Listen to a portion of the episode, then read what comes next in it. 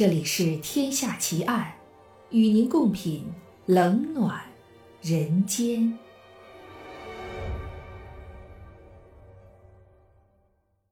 各位听友，大家好，我是暗夜无言。您现在收听到的是《天下奇案》，今天为您带来的案件是灵媒智破鬼宅凶杀奇案。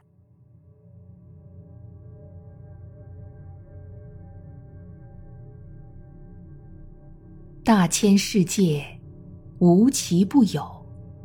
不管你愿不愿意相信，灵媒作为能跟神灵和鬼魂沟通的神秘职业，早已在欧美享有广泛的声誉。其实，这一神秘职业的踪迹自从人类诞生时就有了，而且一直延续到了今天。美国有一位超级灵媒，名叫艾丽森·梅西·杜博。很难想象，这个知性优雅的女人曾经是亚利桑那大学的高材生，还一度成为全美最年轻的女检察官。然而，在她得知自己的超凡能力后，便一心成为专业灵媒，同时还是警察局的专职罪犯剖会员。如今，艾丽森已经做过一千两百次以上的通灵解读，他帮助失去亲人的人减轻他们的痛苦，足迹遍布全美各地。执法单位和受害者家属纷纷找上门来，请他协助寻找失踪人口与被害者。美国探索频道还以他的故事为原型拍摄了电视纪录片，以赞扬他的大义之举。如果除去对超能力的质疑，我们也绝对可以感觉到，任何犯罪都会留下线索，而线索一定能帮助那些冤魂开口。为了制作二零一二年的万圣节特辑，美国著名灵异节目《木鬼人》制作组来到了纽约。选择了麦卡伦老宅作为拍摄基地。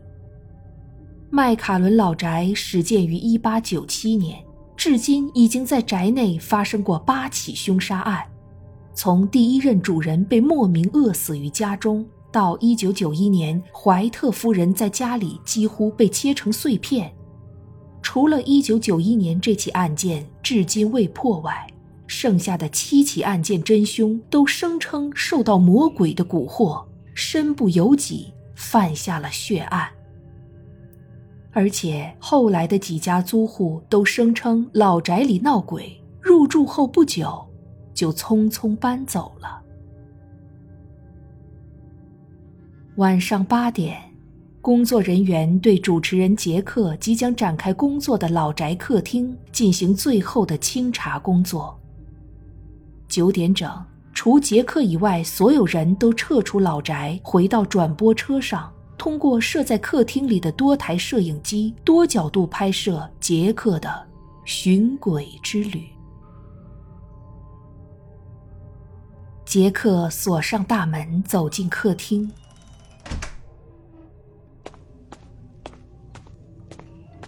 从他紧握手持式小型摄影机的姿势，能看出来。他极为紧张。大家好，现在是晚上九点零二分，我在麦卡伦老宅。他左手中的一个小仪器开始发出奇怪的声音，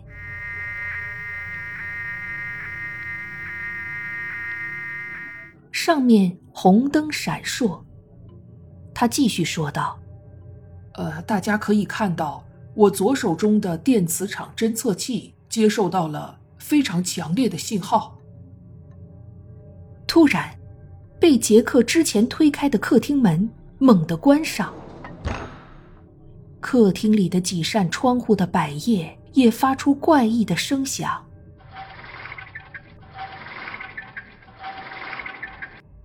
紧接着，房间里的吊灯和几盏壁灯也疯狂的。闪烁了起来。是谁？谁在那里？杰克恐惧的四处张望着。突然，他停了下来，睁大了眼睛望着某处，满脸惊恐万状，口中喃喃的说着：“发发慈悲吧，我我我看到了。”所有的灯在此时突然熄灭，所有的摄影机也猛然关闭。当工作人员冲进客厅时，发现杰克倒在了血泊之中。经过法医鉴定，杰克是被利器割喉致死，血迹几乎围绕杰克的尸体呈三百六十度喷溅。由此可以推断，凶手行凶时与杰克的距离非常近，而且凶手身上必定溅有血迹。但与此相悖的是，地面上的血迹完全没有缺失或者隔断，而这是不可能的，除非凶手的身体是透明的。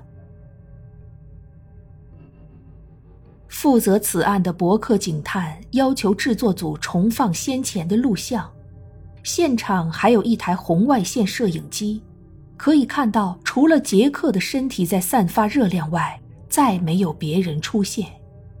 而且摄影机被强行关闭前都在剧烈的颤抖。从杰克手持的那台小型摄影机可以看到，关闭前那一瞬间，在客厅的一角，一个三脚架。在自己挪动，锁好的门锁，空无外人的客厅，透明的凶手，自己挪动的三脚架，突然关闭的门扇，闪烁的灯光。这一切都指向了一个最不可能，也是目前最靠谱的解释：麦卡伦老宅里真的有鬼，而且杀死了惊扰他的杰克。杰克在临死前请求现身的恶鬼发发慈悲，不要杀死他。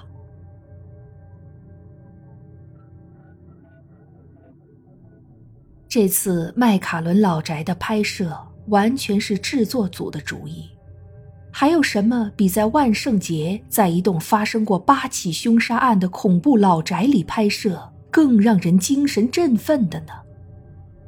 可奇怪的是。身为本地人的杰克却非常讨厌这个建议，百般阻拦来此地拍摄，最后还是因为另一个拍摄地点临时修缮关闭，最终不得不选择了麦卡伦老宅。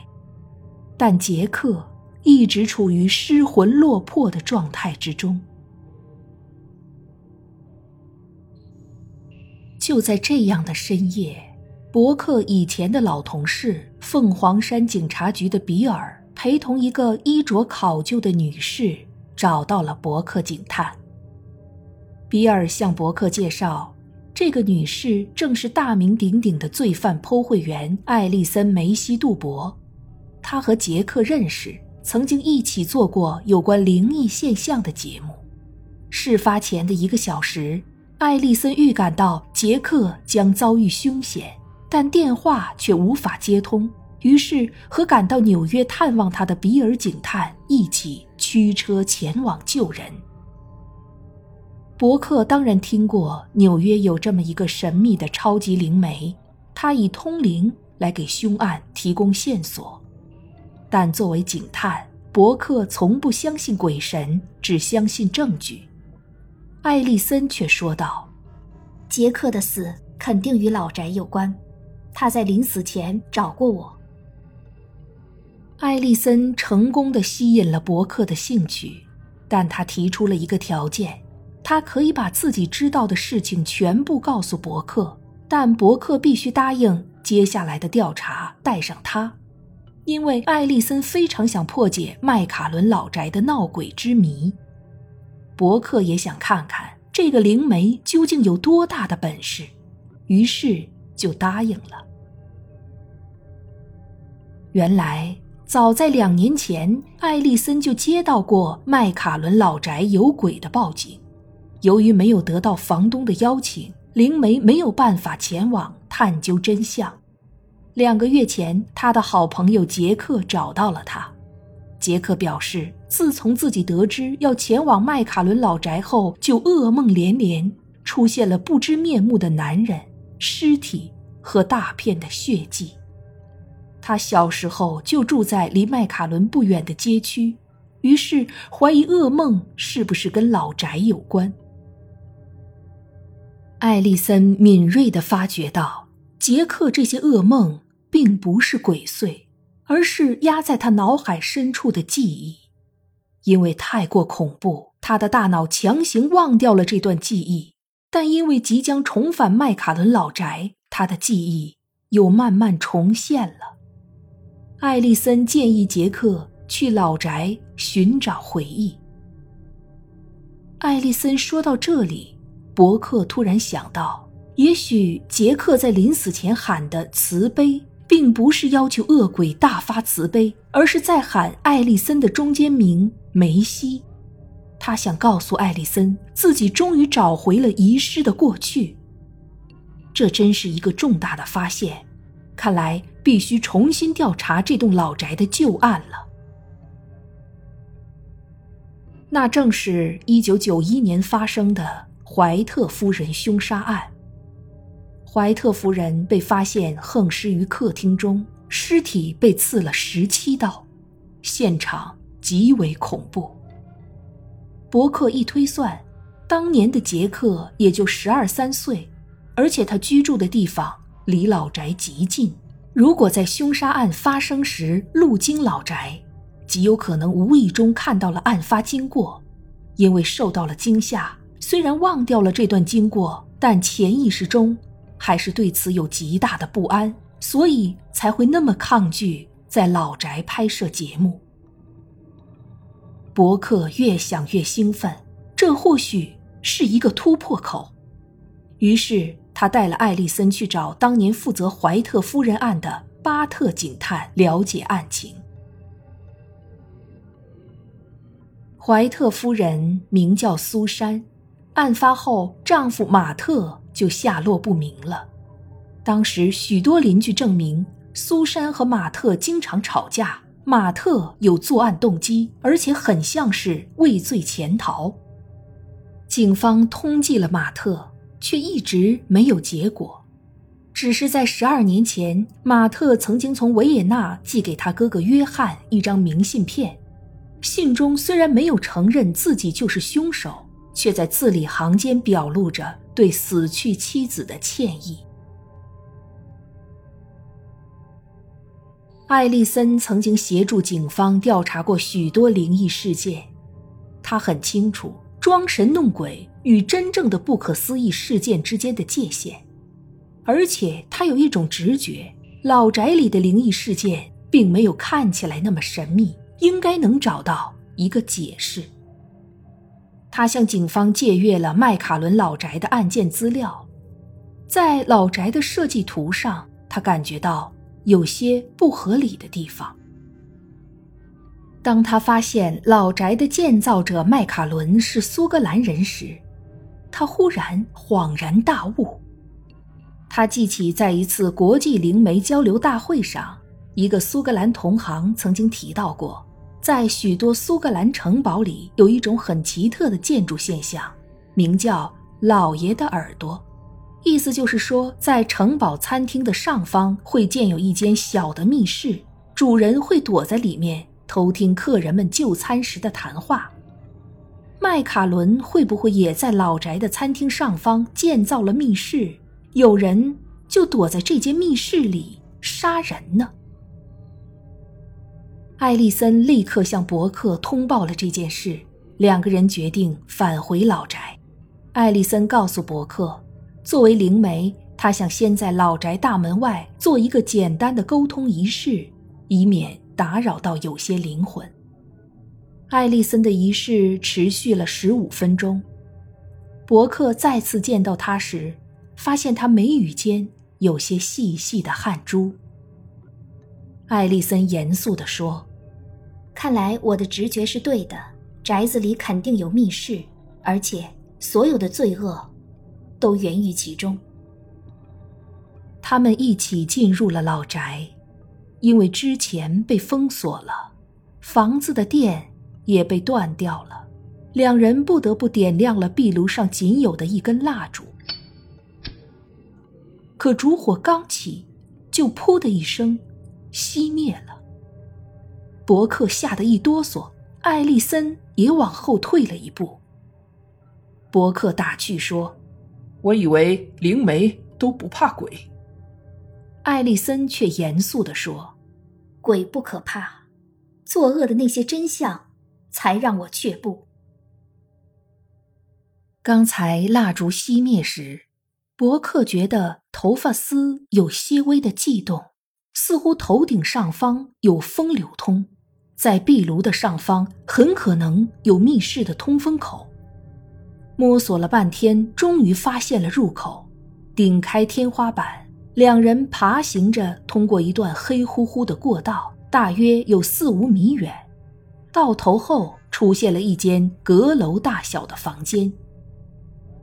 房间里有灯、床、桌子和一个衣柜，在桌子的中央放了一台小型圆筒状的机器，跟电脑键盘差不多大。伯克试探着拉动机器上的一个拉杆。顿时，吊灯的灯光闪烁起来，楼下的房间里传来一阵阵怪声。这居然是一个小型的磁场发生器，一启动起来，老宅里的电路就会短路，所以灯光就会闪烁乃至熄灭。三脚架会受磁力吸引自己移动，带有金属零件的门窗会发出异响甚至关闭，摄影机会全体。被强行关闭。原来老宅大部分的灵异现象都是因为这台小小的机器。在桌边的地上有块带把手的木板，掀开后发现下面有根牢牢焊在两边的铁条，而下方就是杰克死亡倒地的地方。伯克立刻明白了，凶手就是倒挂在这根铁条上。杀死了杰克，一击得手，立刻翻身上来，所以红外线摄影机没有拍到屋里有外人的存在，杰克的血也没有溅到凶手身上。凶手的作案手法至此已经明确了，可是凶手是谁呢？伯克立刻怀疑到了马特身上，这里有张床。会不会是马特当初杀死了妻子后，一直藏身在这里呢？在伯克推断案情时，艾丽森只是紧张地盯着那个紧闭的衣柜。伯克看见后，缓缓地打开了衣柜，一具干尸扑倒在他身上。艾丽森说：“他就是马特。”我感觉到了。经过法医鉴定，这具干尸真的就是马特，而且死亡时间大约在二十年前。案情有了这样的突破，伯克对灵媒的能力也不再那么不屑了。然而，马特二十年前就死了，也就是说，他很可能和自己的妻子苏珊是同时死亡的。那么疑问又出现了：十二年前从维也纳寄明信片给他哥哥约翰的又是谁呢？伯克调查得知，约翰至今未婚，因为二十多年前约翰曾经和苏珊订过婚，但苏珊后来爱上了马特，并嫁给了他。会不会是约翰怀恨在心，杀死了他们，并假寄明信片？把罪名推到马特头上呢？然而，约翰有不在场证明，而且他一直真的以为是自己的弟弟杀死了苏珊，因为马特脾气很坏，而且怀疑苏珊有外遇，所以杀妻后潜逃这个事实很容易让人接受。苏珊深居简出。如果真有外遇，必定是他熟悉的或是身边的人，而且伯克在密室里发现那盏吊灯上的灯泡非常新，应该是凶手最近才安上去的。调查发现，那个灯泡是一家公司专卖给老宅目前的房东福勒先生的。而在之前的调查中，福勒没有对警方透露老宅有密室这件事，福勒有着极大的嫌疑。可这些只是推测，伯克没有实际证据证明福勒就是凶手。艾丽森想到了一个计策，因为老宅发现密室的消息并没有对外公布，所以他让伯克对外宣称他刚在老宅举行了一场降临会。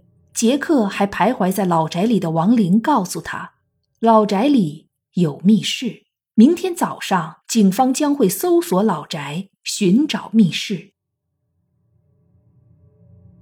到了晚上，伯克、艾丽森和许多警察就隐藏在老宅附近。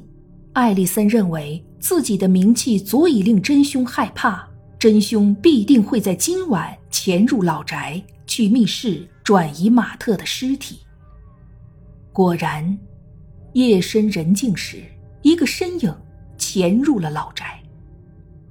当他打开密室入口时，警察冲了进来，将他当场抓获。万万没有想到的是，这个人居然是当年负责怀特夫人案的巴特警探。原来与苏珊有外遇的人正是他，因为马特经常与苏珊吵架并殴打他，所以巴特总接到报警电话，并很负责的上门查访，就这样与苏珊相恋了。后来苏珊后悔，想与他切断关系，一怒之下，巴特杀死了苏珊，并把刚回家的马特也杀死了。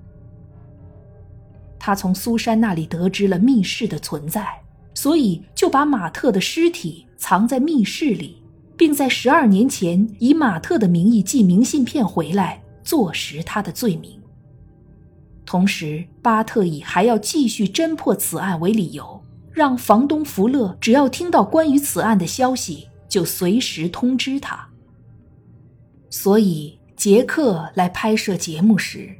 因为当着制作组和福勒的面说漏嘴，提到了目击的事，福勒告诉了巴特，巴特就在当天晚上杀死了杰克灭口。警方打算搜索密室的事儿，也是福勒好心告诉了巴特，结果巴特自投罗网。至于那个灯泡，只是他从老宅别的房间里随手摘下，代替密室里已经坏掉的那个。至此，两起案件同时被破，美国超级灵媒艾丽森再次名声大噪。也许有人还是会质疑他是否真的能和魂灵沟通，但艾丽森只是强调，如果能为那些凶案受害者的家属找回一点点的慰藉，是真是假，又有什么重要的呢？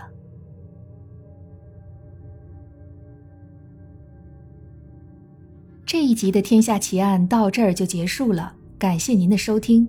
如果您喜欢我的节目或专辑，请您评分或留言，谢谢。我是暗夜无言，让我们下一集再见。